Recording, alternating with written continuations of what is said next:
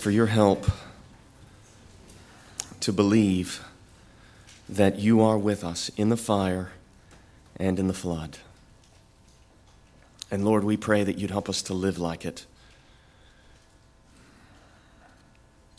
Lord, we ask that you would help us to learn from the psalmist how to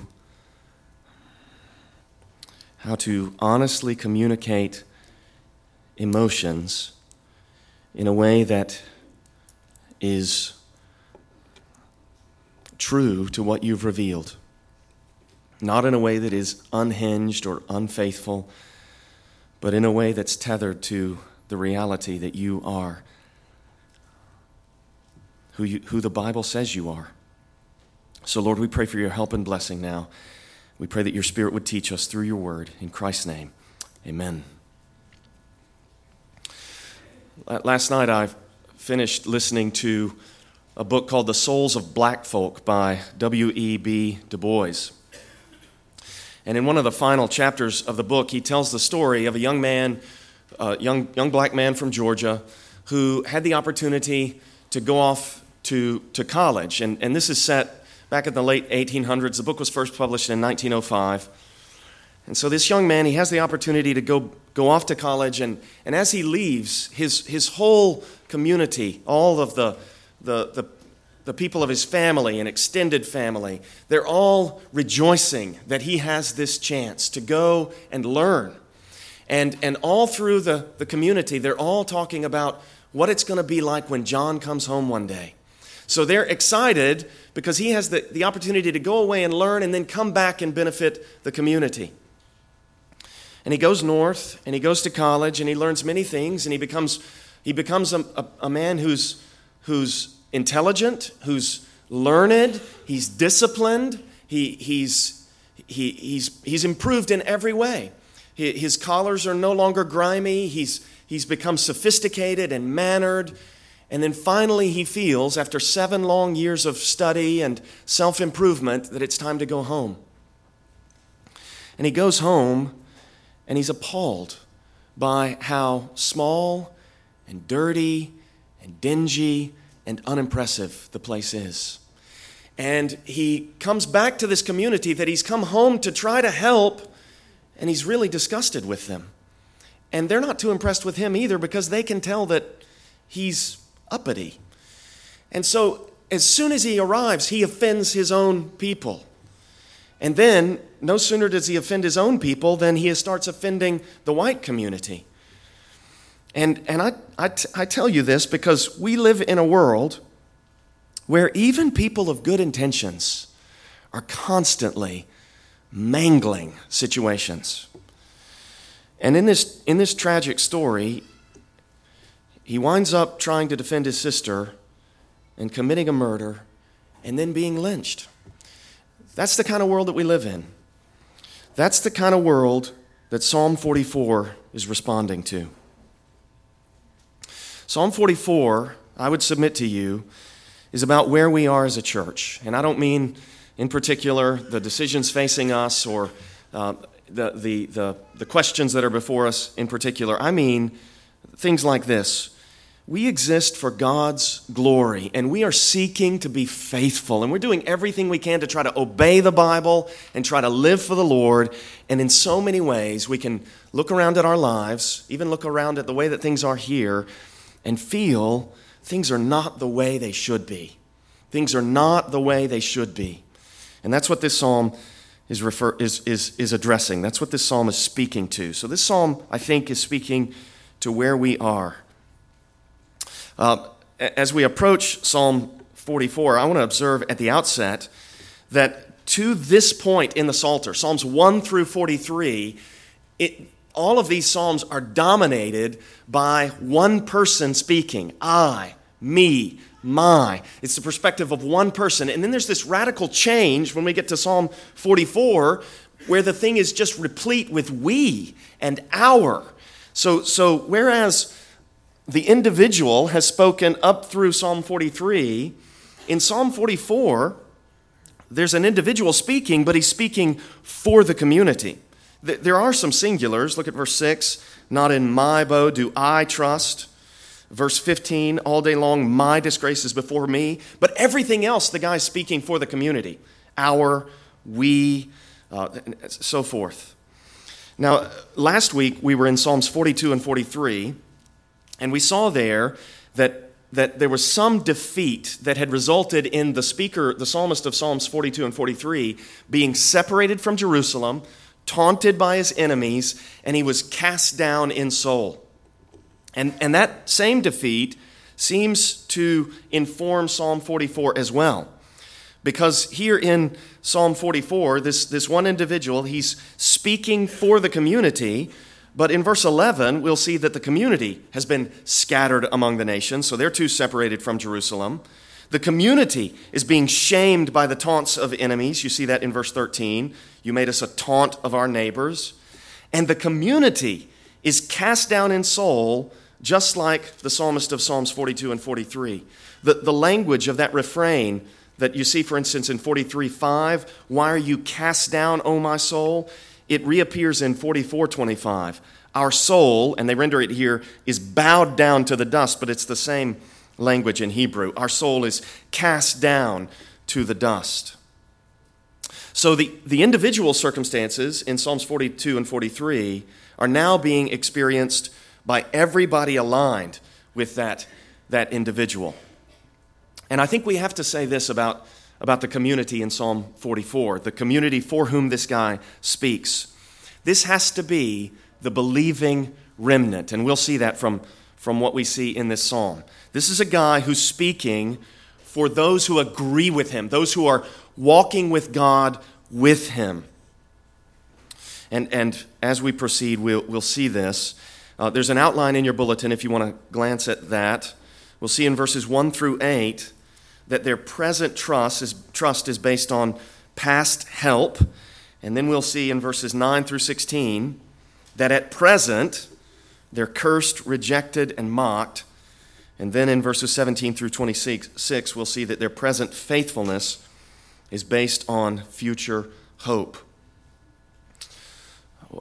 What we have here is that the desperate situation of the individual in Psalms 42 and 43 is now it's now the common experience of the faithful remnant in Psalm 44. And just as we observed last week, this faithful remnant is also looking forward to the king who's going to be, sung in Psalm 45. So look at, look at Psalm 45, verse 1. In the middle of the verse, I address my verses to the king. So there, there's this pain and sorrow, but they're looking forward to the coming of the king. And what that king is going to do is set up the city of God in Psalm 46. Look at Psalm 46, verse 4. There is a river whose streams make glad the city of God, the holy habitation of the Most High. There's no river that runs through, the current Jerusalem. So, so the psalmist is looking forward to a city that will stand after 46.1, the, uh, 46.2, the mountains have been moved into the heart of the sea. That's the, that's the end time New Jerusalem. So, so there's, there's a certain um, trajectory here that's going through present pain and sorrow to the coming king, to the future city. But today we're in Psalm 44, the pain and sorrow of the whole community. Look with me at, at Psalm 44 and what we see in verses 1 through 3, where the psalmist is speaking on behalf of, of those who have been faithful to the Lord. He says in verse 1, O God, we have heard with our ears, our fathers have told us what deeds you performed in their days, in the days of old. And we're going to see what he's talking about in just a moment, but I'll just, I'll just tip you off here. He's going to be talking about the exodus from Egypt and the conquest of the land. But, but think about what he says here in verse 1. Oh God, we have heard with our ears. Our fathers have told us. You know what this shows us? This shows us that some people in ancient Israel were obeying Deuteronomy 6. This tells us that there were people in Israel, there were fathers who were telling their sons the Torah. There were fathers who were obeying what Moses said in Deuteronomy 6 when he said to the fathers of Israel, These words that I command you today shall be on your hearts, and you shall teach them diligently to your sons. And this tells us that there were some fathers doing it. And I would just observe here the only kind of father that is going to teach the Bible diligently to his sons is the kind of father that has the Bible on his heart. And so this is a glorious thing. Oh God, we have heard with our ears, our fathers have told us. It, it is just a fact of the matter that, that most adherents of any religion adhere to that religion because their fathers adhered to that religion. There are some people who are radically converted from other streams, but far and away, most people believe what their parents believed. So, brothers, this is an admonition to us. This is an admonition to us to be imparting the faith to the rising generation. Look at what these fathers have reported. I mean, this is, this is giving us a window into a community of people where the fathers believe and they teach the children, and then the children embrace it. This is what we want here. Our fathers have told us what deeds you performed in their days and the days of old. You, look at the way they celebrate God here in verse 2. You, with your own hand, drove out the nations. Okay, so that's the conquest. They drove out the nations from the promised land. You afflicted the peoples, the peoples of Canaan, but them, this appears to refer to the people of Israel, you set free. You liberated them at the Exodus. You drove out the nations. And then you planted, there in verse 2, your people in the land. This is partaking of that common image in the, uh, imagery in the Old Testament about how the people are a tree or maybe a vine, and they're planted behind, beside a stream of living water that is watering its roots so that it yields its fruit in season. And that, that stream of water is the Bible, the Word of God. That's exactly what's being depicted here. And, and they're celebrating the Lord. Now, there's a corollary to celebrating the Lord. And, and so, on, on one side of this coin, you, you, you lift up high what God has done. And on the other side of it, you acknowledge I could not have brought that to pass. Look at verse 3. Not by their own sword did they win the land. This is, this is a, psalmist who understands Deuteronomy 7. In Deuteronomy 7, Moses had said to the people, You're going into a land populated by seven nations, all greater and mightier than you are, more numerous than you are. So think about that. One little nation, Israel, going into an, a land populated by seven nations, all seven of which individually outnumber Israel. Not by their own sword did they win the land, nor did their own arm save them, but your right hand and your arm and the light of your face, for you delighted in them. This is the most important thing about Israel. The most important thing about the people of God is their God. This is why, all through the book of Leviticus, the Lord is saying to Israel, I am the Lord who sanctifies you. And all leading up to the conquest of the land, he's saying to them, Don't fear. I will go before you, I will fight your battles. You need only be still. Whatever you're facing, whatever challenge you've got, whatever question you've got, I need this encouragement. The Lord is the one who fights for us.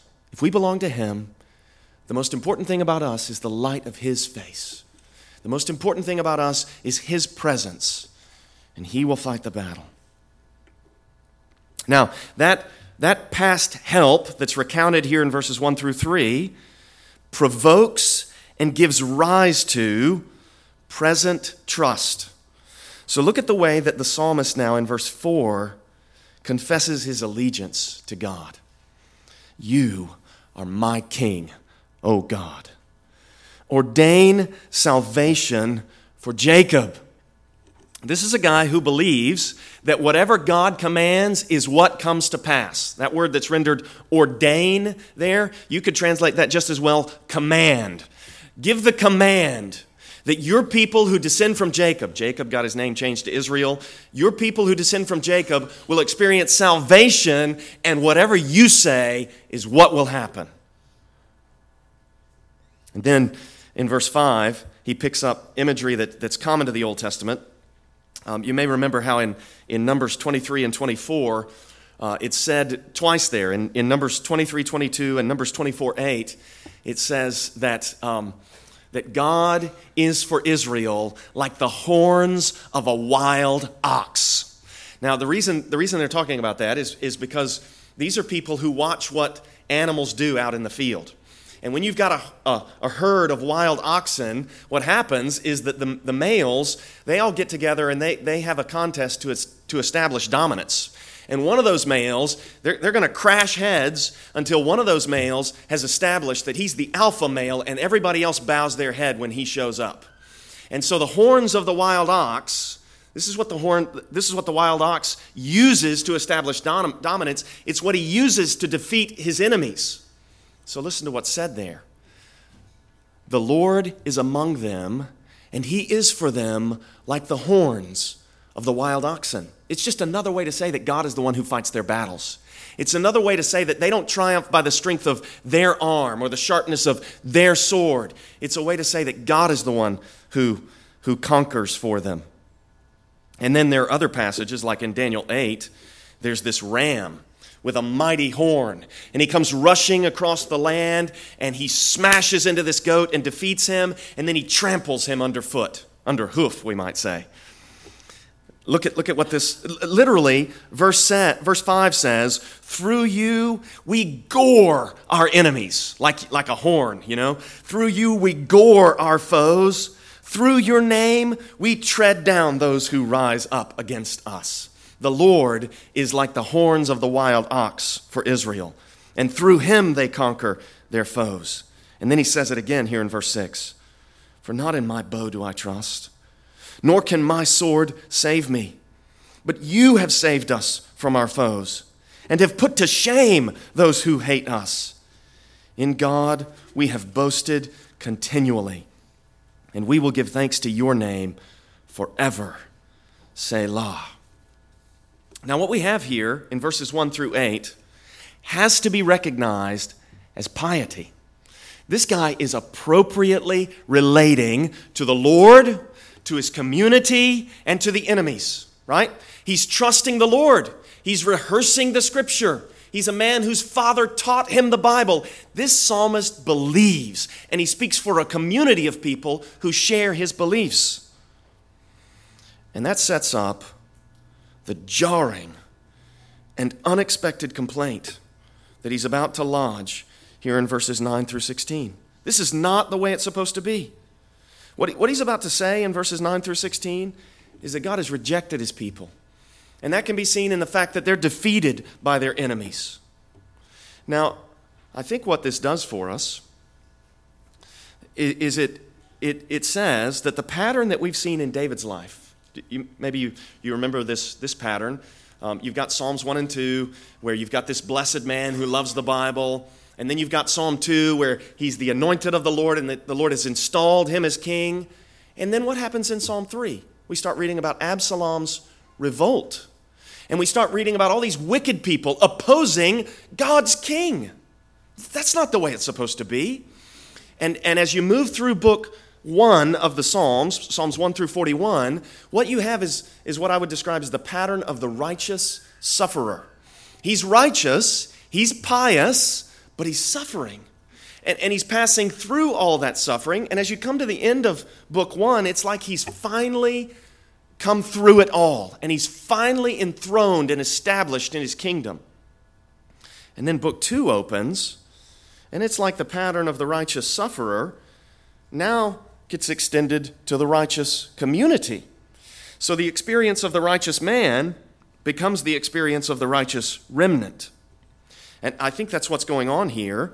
And, and that, would, that would participate in this, this relationship between the one and the many that you see all over the Old Testament. What, what the one righteous man experience, it, it can be extended in a sense to all the believers. And that sets up the relationship between Christ, who is the covenant head, and his covenant people. He is their representative, and what he experiences is what they experience. So let's look in verses 9 through 16 at the way that the community is cursed, reject, and mocked. The reason I say cursed is because in the Old Testament, you've got these blessings and curses of the covenant. Uh, these promises that if the people obey, they'll experience God's blessing. But if they disobey, they'll experience God's curse. And, and what the psalmist has described in verses 1 through 8 sets us up to experience, or sets us up to expect that God's blessing is what they'll experience. What he's objecting to is that instead of blessing, they're getting cursing. So look at, look at verse 9. He says, But you have rejected and disgraced us. So, verse 1 through 8, we're, we're pious. We're trusting you. We're hoping in you. But you've rejected and disgraced us and have not gone out with our armies. Now, let's pause here and make an observation about what the psalmist is not doing. He is not engaging in theological speculation, right? So, you know, we could posit that perhaps what has happened to God's people lies in the fact that this believing remnant, of which he's a member, is just a small fraction of the wider population, and the rest of the people are wicked and have incurred God's wrath. We could suggest that maybe that's the case. Or maybe there's some other explanation in the hidden purposes of God. You know, Deuteronomy 29 29. Um, the hidden things belong to the Lord our God, but the things revealed belong to us and to our children that we may obey all the words of this law. So maybe there's something in those considerations are not the psalmist's concern. For him, he sees God's people should be blessed and they're being cursed. They should, they should be experience God's, experiencing God's presence and victory in battle, but he's not going out with their armies. They should be experiencing the blessing of the covenant. Listen to Leviticus 26, verse 8. Uh, Moses promises here. He says, Five of you shall chase a hundred, and a hundred of you shall chase ten thousand, and your enemies shall fall before you by the sword. That's how they're going to go in and conquer seven nations, nations stronger and more numerous than they are. But instead, the psalmist says, You've not gone out with our armies. And then Psalm 44:10, you have made us turn back from the foe. This is, this is Deuteronomy 32 30 instead of what they ought to be experiencing as a blessing, they're getting this. As they lament the defeat of Israel, or the, the future expected defeat of Israel, they say, Moses says, How could one have chased a thousand and two have put, to fly, put 10,000 to flight unless their rock, God, had sold them and the Lord had given them up? So that's what Israel is experiencing. Instead of one of them chasing a thousand, one of them, a, one of their enemies is chasing a thousand of them. And the reason is because their rock has given them up. Psalm 44 11, he continues this way. He says, You've made us like sheep for slaughter and have scattered us among the nations. This is exactly what, what they were warned they would experience. If they broke the covenant, they would be scattered among the nations. And then verse 12, You have sold your people for a trifle, demanding no high price for them. What he's, what he's saying is that the people have been treated as though they're cheap. In, instead of God's people being a praise and glory in the earth, they're treated cheaply. They're sold into the hands of their enemies, and they've become a reproach, and they receive only derision and mockery. Verse 13 You have made us the taunt of our neighbor, neighbors, the derision and scorn of those around us.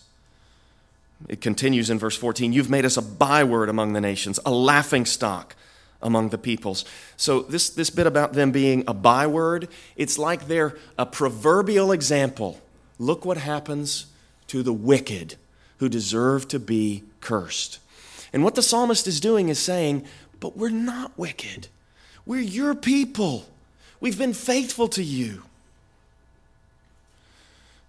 Verse 15, he says, all day long, my disgrace is before me, and shame has covered my face at the sound of the taunter, at the sight of the enemy and the avenger.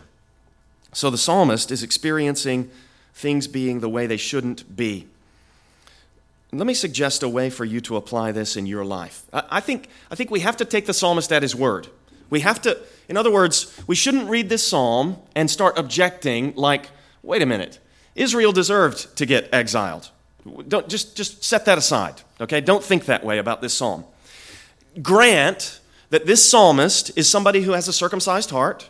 The Lord has mercifully saved him. He's surrounded by people of like mind who are also walking with God. They love God's law, they love the Bible, they love the Lord. And, and you know, even if we want to do the wider theological explanation, but the rest of the nation is brought on God's wrath, or, or God has a hidden purpose here, just set all that, side, that stuff aside and sympathize with the psalmist. And here's what I would suggest When can you pray Psalm 44? You can pray Psalm 44 when the church is reproached in the culture. You can pray Psalm 44 when people point out to you ways that Christians have blown it. We have. You can pray Psalm 44 when somebody makes some snide remark about what else would you expect from those Christians. And, and I think that at many points you'll recognize wait a minute, that's unjust. You won't find more loving, more forgiving, more helpful people than Christians. But that's not the way the world sees it. And you can make recourse to Psalm 44. And you can say, Lord, we love you. We rely on you. And you've rejected us and disgraced us. And the, the enemy's taunting us and reviling us. And you know what you find in that moment? You find that the way the world treated Jesus is the way the world is treating his people. And you find, uh, so if, if we can put our, ourselves in the place of the psalmist, you find that the way that you react to Jesus being rejected and crucified is the way that you react when the people of Jesus experience the same treatment from the world that he got. And the psalmist, he doesn't, he doesn't stay there. He, he doesn't stay in the lodging of the complaint. He does lodge his complaint. But, but let's notice some things about what the psalmist doesn't do here. He doesn't start trying to cut deals. He doesn't start trying to make offers. He doesn't give up on God.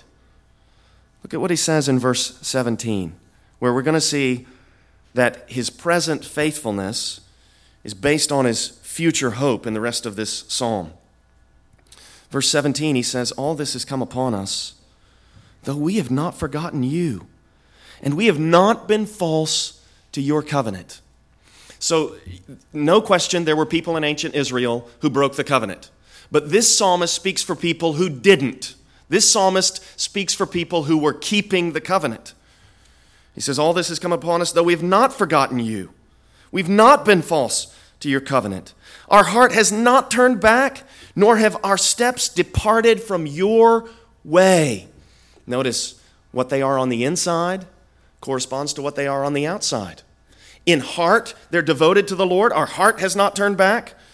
And in action, they're doing what the Lord has commanded. Our steps have not departed from your way. Now, what the psalmist is assuming here is that God really is just. That's what he's assuming.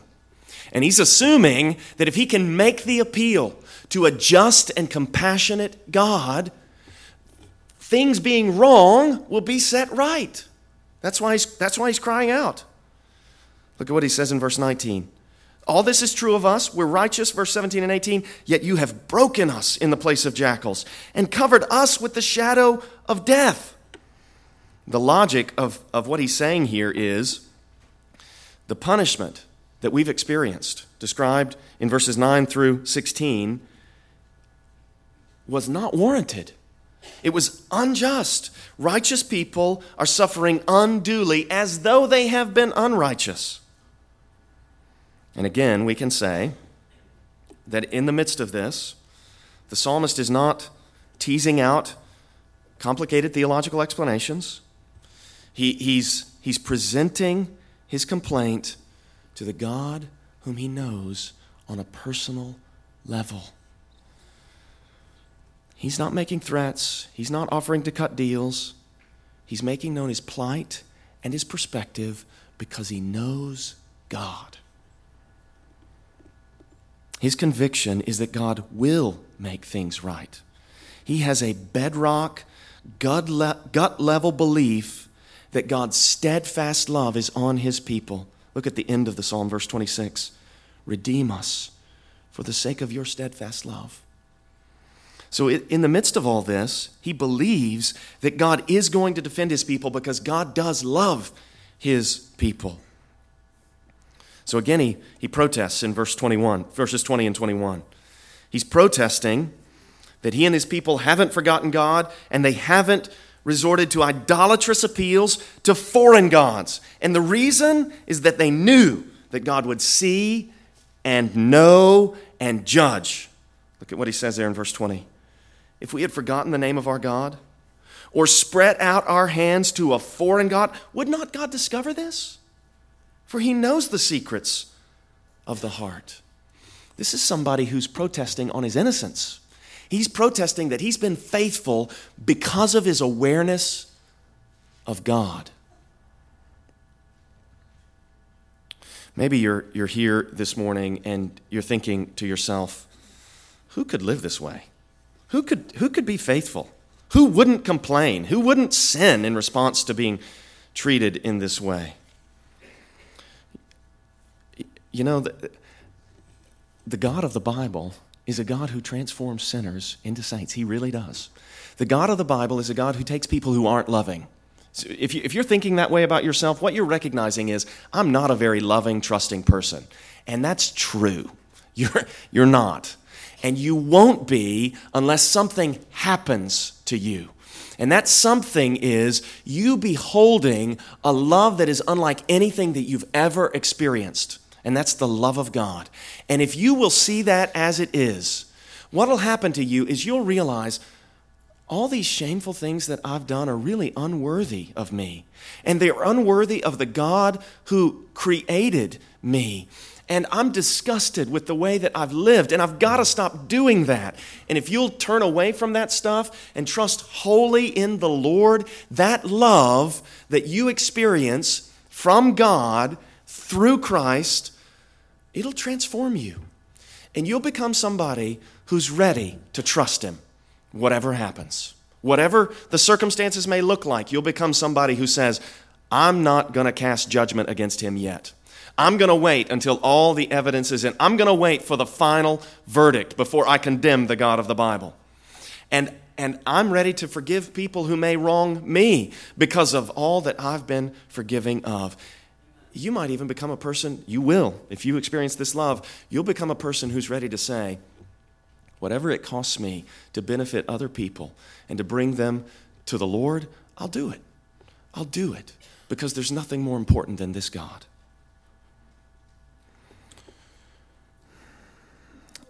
This is what's going on here in verse 22, where the psalmist, he's saying that the awful reality that he's experiencing has not prompted him to abandon God, but rather to cry out to him.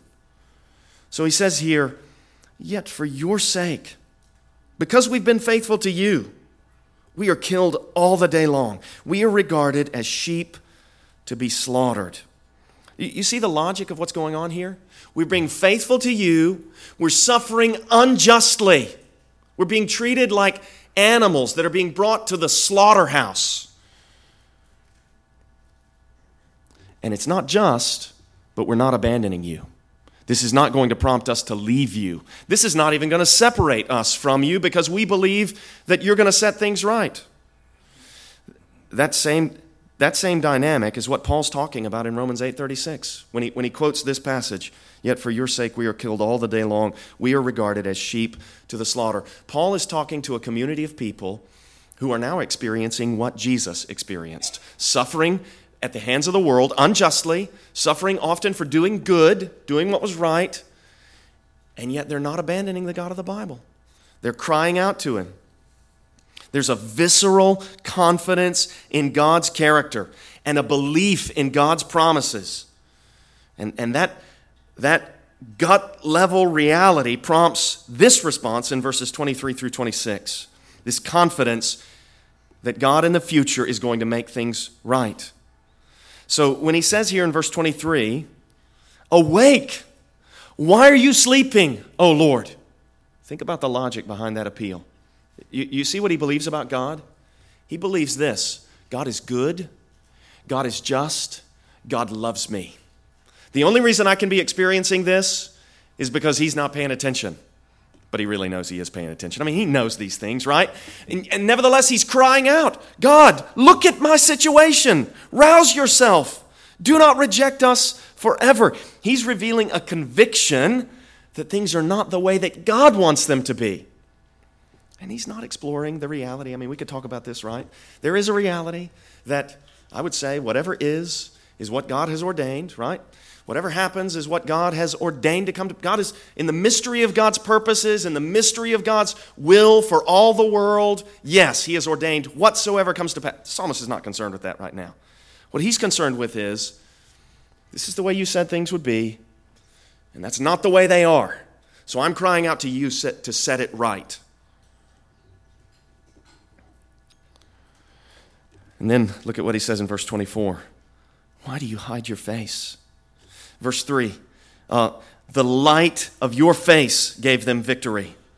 Verse 9 You've not gone out with their armor. God's absence resulted in them being defeated. So the question, why are you hiding your face? Do you remember what Isaiah says in Isaiah chapter 8?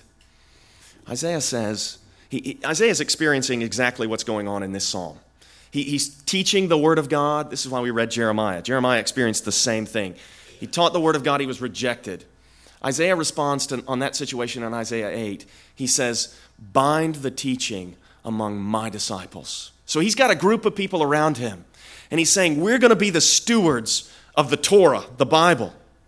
And then he says, And we will wait for the God of Israel who is hiding his face.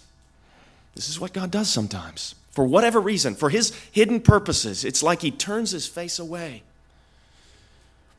And the psalmist is saying, Why are you doing that? Why do you forget our affliction and oppression? And, and what, what you've got here, again, he, he's not consoling himself with intricate theology. He's not resorting to sinful anger. He's not unhinged. He's not just lashing out. What you've got here is a psalmist who's responding to his pain by fleeing to his Father because he knows God's love.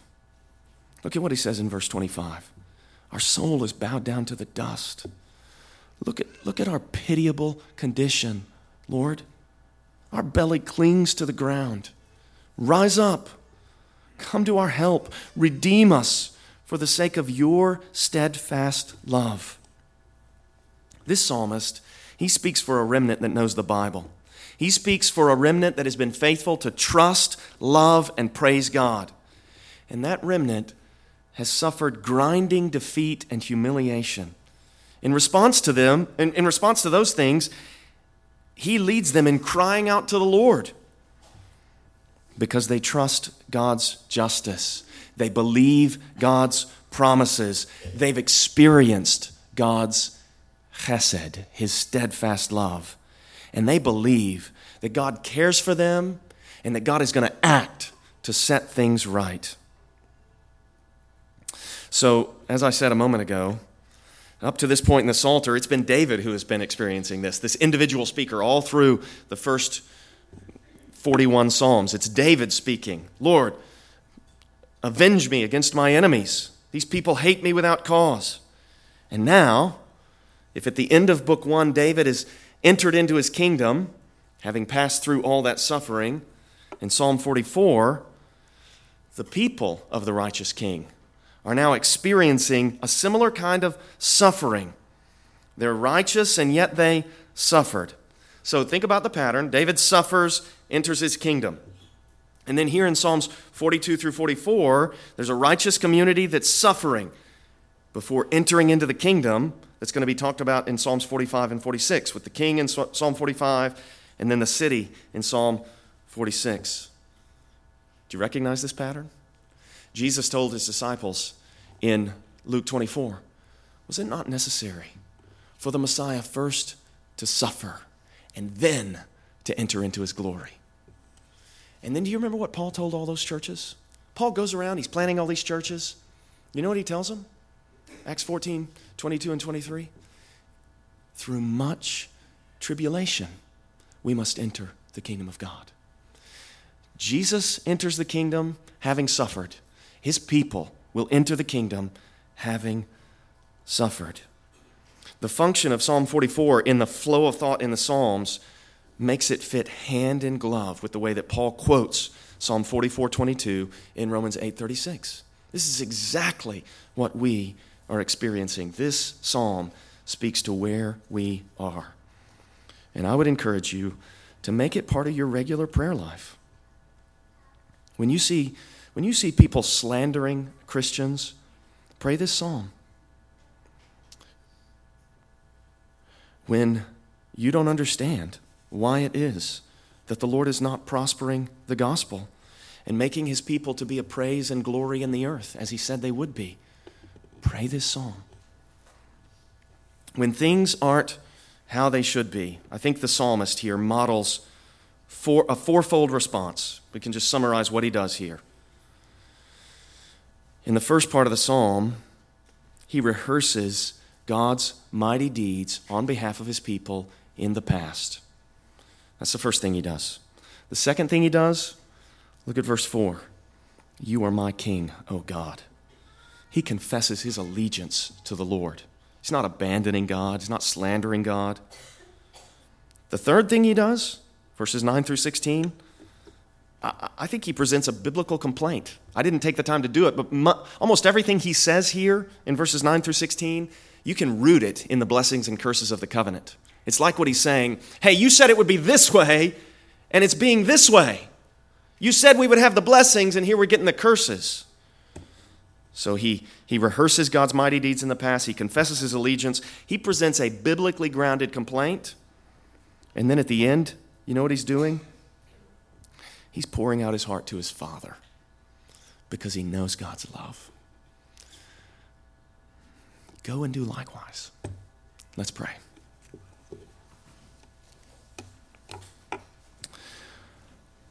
What wondrous love is this?